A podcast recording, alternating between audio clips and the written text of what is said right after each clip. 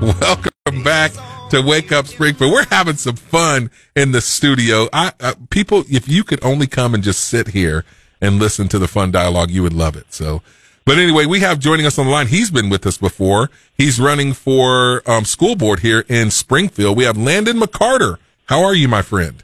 Alex, thank you so so much for having me again, man. It's an honor to be here, and thank you so much. Absolutely. So, how's the campaign going, man? You were in the thick of it.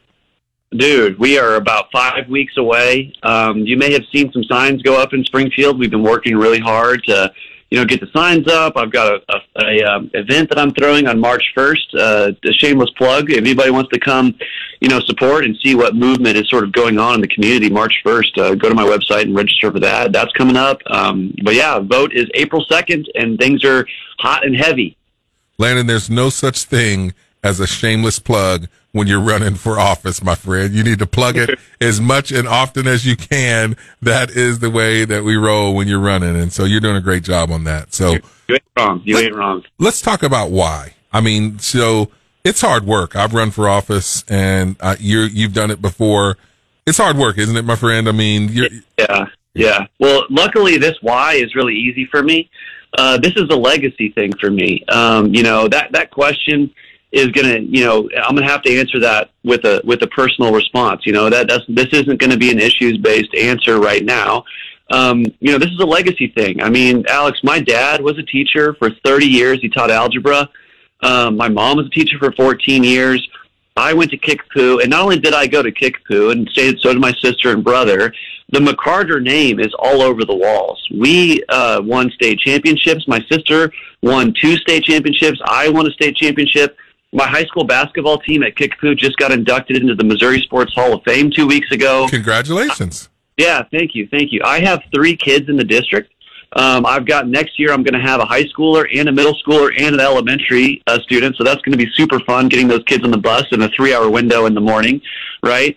And so, you know, unfortunately, when I sit down uh, to dinner with my friends that I graduated with, the other day I had dinner with somebody, and now he's a dentist in town and he went to Glendale and he was telling me that he's got a friend group that he still hangs out with that graduated from Glendale of 12 families. Wow. And would you believe that all 12 of those families have pulled all of their kids out of Springfield Public Schools? That's terrible. It, it breaks my heart. It breaks my heart. It breaks my heart. I took a phone call um, I got a really generous campaign donation this week from a gentleman um, in Springfield, and I ended up calling him to say thank you. And he told me his story, which was you know, Landon, I had your dad as an algebra teacher. I had your mom as a swimming lesson teacher. Like you, I graduated from Kickapoo. I currently have uh, some kids in Kickapoo right now, and I just it isn't the Kickapoo, you know, that we graduated from. And though things are, you know, you know, okay at Kickapoo, I'm not trying to be critical of Kickapoo um, as much as I'm just trying to say, you know, us as adults, we have to do everything we can yeah. to to, to um, preserve the heart of our experience of Spring Public Schools. And I think the culture is changing from a behavior um, standpoint, from a expectation, consequence level, things are changing a little bit. And and I'm you know my kids, I'm dedicated to, to seeing this through with my kids, and I want to do everything I can to to help Spring Public Schools. And I just happen to be in a period of of my life where I can serve yeah. Spring Public Schools and serve the administrators and teachers and students by running for the board. So that's, well, that's my good. That's good. I, I know you said this, and I want people to understand this when when you talk about some of the issues and the problems, we're not trying to be critical because if you're critical, what you're going to do is just badmouth it and and not do anything about it. But you're saying, listen, I want to be a part of the solution. Um, we you, care. Want, you, you want to be a part of helping it. We care, you know, and and and it's it's you know, Alex, just to sort of explain you know, it's hard for me to put this into words in such a short little interview on the radio, but there's almost a near movement coming around the teachers and students of Spring Public Schools. I have hundreds of volunteers knocking doors and putting out signs. And, um, you know, I have a, a filled up event. I rented out a venue and that was filled up with very little marketing. Um, this is a movement. People care. The community cares. People are seeing the exhausted, you know, faces of these teachers saying, Alex, you know, I had a, te- a conversation with a teacher the other day, and I said, how's it going? You know, and she goes, I am just so exhausted from the behavior in my school. This was a North Side school. I said, yeah, it's not the same classroom as when my dad was, you know, teaching algebra with the chalkboard and chalk. And she goes, Landon, and she just looked at me with a defeated face.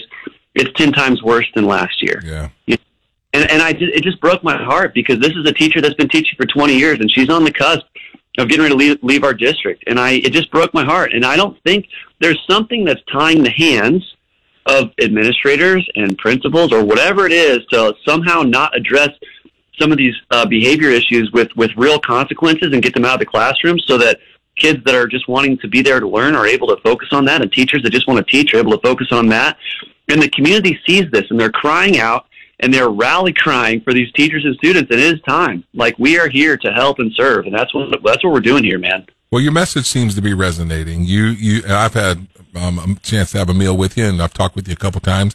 You're a common sense brother, um, you know, brother from another mother. Although Don always points out you're like a six foot ten brother from another mother. He always wants to make sure I know that you're taller than me. Tallest guy in the studio. You tower over all of us, and we respect you. yeah.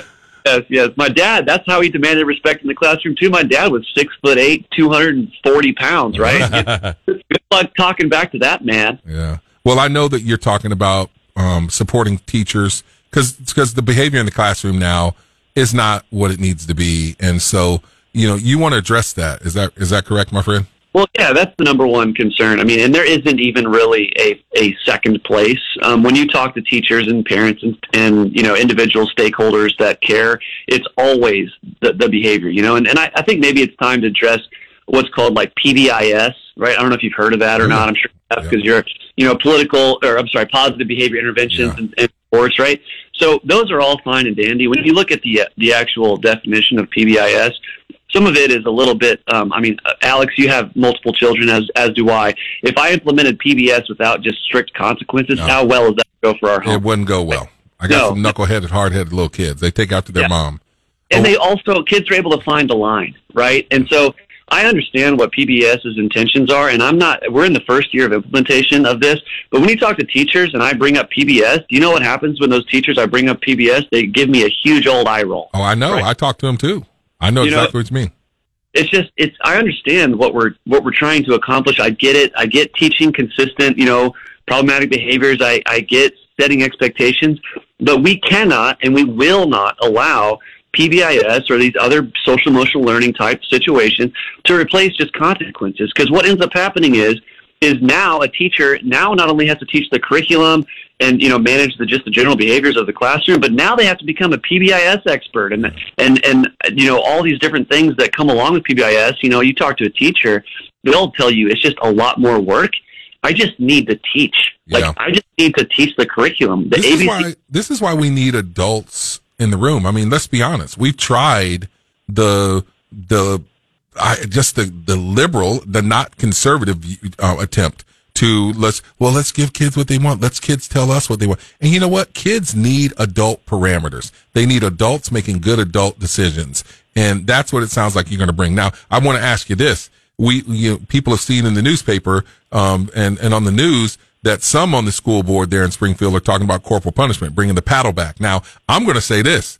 I ain't against that, but you know where where do you stand here in Springfield on bringing the paddle back to the school? Yeah, so I think in 2024, corporal punishment is is not does not have place in our public schools. That's and you know, what Cass says as well. Cass is with yeah, you.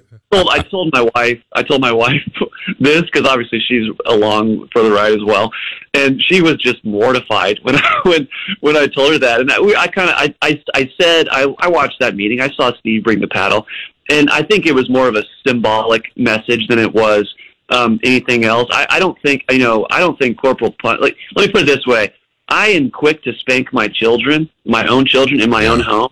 And, and you know, but what's crazy is, is the faster I am to spank them, the less I have to do it. No, you're right. Because discipline, that's the concept. I've spanked my three kids because you know, they just get it quickly. Now, I don't think corporal punishment has any place in Spring Public Schools. I don't think it's effective. I think the numbers are in. I also don't think the parents are going to go for that, and I think that's a not really going to work. Um, however, the message is simple. Here's a line. Cross it, and there's real consequences. Here's real consequences. And unfortunately, somehow we've let these lines creep into a very fuzzy, blurry you know, I, I heard that if uh, there's certain sites, and I don't know if this is true, so I hope I'm not spreading misinformation, but I'm going to try anyways. If you get caught with a vape of any substance, um, you only maybe have like up to maybe one day um, OSS, right? And so these little things are, you know, you would get kicked out of school when I was going, if you had any kind of tobacco or cigarettes or anything going on. And so we've just allowed sort of this creep of lack of excellence and these behavior expectations that we've allowed to just sort of, you know, blur the lines and let's, you know, it's going to be this, this, you know, uh, consequence for this person, this consequence for this person. And, you know, I, I just, I really feel like we got to get back to the basics, guys, which is Yeah. academics. And if you are distracting from the teaching environment and the quality learning environment of the school, you are out of the classroom, period. There you go. We have got to get, we have got to get this figured out. That's one of the things you guys have figured out. And Nick's honestly, uh, you guys are doing a great job at that. I feel. Well, thanks, my friend. So Landon McCarter, he's running for school board here in Springfield. Common sense brother. He's been endorsed by a lot of people. Um, the, the en- endorsed by the teachers. They've endorsed him. The Springfield Teachers Association. They have um, the labor unions, the local churches, the Back on Track Pack. He's um, proven unite, just uniting people here in Springfield. He's a businessman. He's a father. He's a husband. He's a, um, a Christian man who's running for school board, and he wants your vote. How do people get connected with you, Landon? Go to my website, Landon McCarter for the number SPS.com. You will see 10,000 words of that I've written about where I stand on issues. Also, come to my event on March 1st if you want to see the movement firsthand. I've had a donor sponsor some seats. If you're a teacher and you're listening and you want to come to my event for free, I've had a donor sponsor some seats. So please reach out to me directly. I would love to have you and honor you. I'm in this event. There's going to be about 100 people in that room. So I'm excited about that. There you go, Landon McCarter. Hey, good luck, my friend. Thanks for joining us on Wake Up Springfield. Thank you. Hey, there you have it. He's running for school board. He's got a lot of energy. I mean, he's he seems to be getting more and more energized as the race goes on. A few more weeks left. That's April second. You need to get out and vote, people. Um, vote your vote your values. You, we tell you about the conservative um, candidates. We've had him on the show. Dr. Maryam Mohammadkhani. She's a conservative. Chad Rollins. He's a conservative. He's been on Elijah Har show. And um, we have, of course, Landon McCarter just right here. We're giving you some of these conservatives, and don't just assume that other people are voting. They need your vote. Last time, Landon lost by 250 votes. That's you and your church. Galvanize your church members, your small group, your Sunday school class, and make sure they know who to vote for. Do it now. Grab one of his yard signs. Go visit his website. Support the conservatives because I have two nephews that are here in the Springfield School District. I live in Nixa. I'm on the school board there. We're going to be fine. Springfield, step your game up and handle your business. So that's the deal there. Um, we got a, just a little bit more of the show, um, left with us. We're, time's, time's coming out soon. We're going to get to the morning dump at about 845. But next, I got some thoughts on Trump's town hall. Stick around. Wake up Springfield.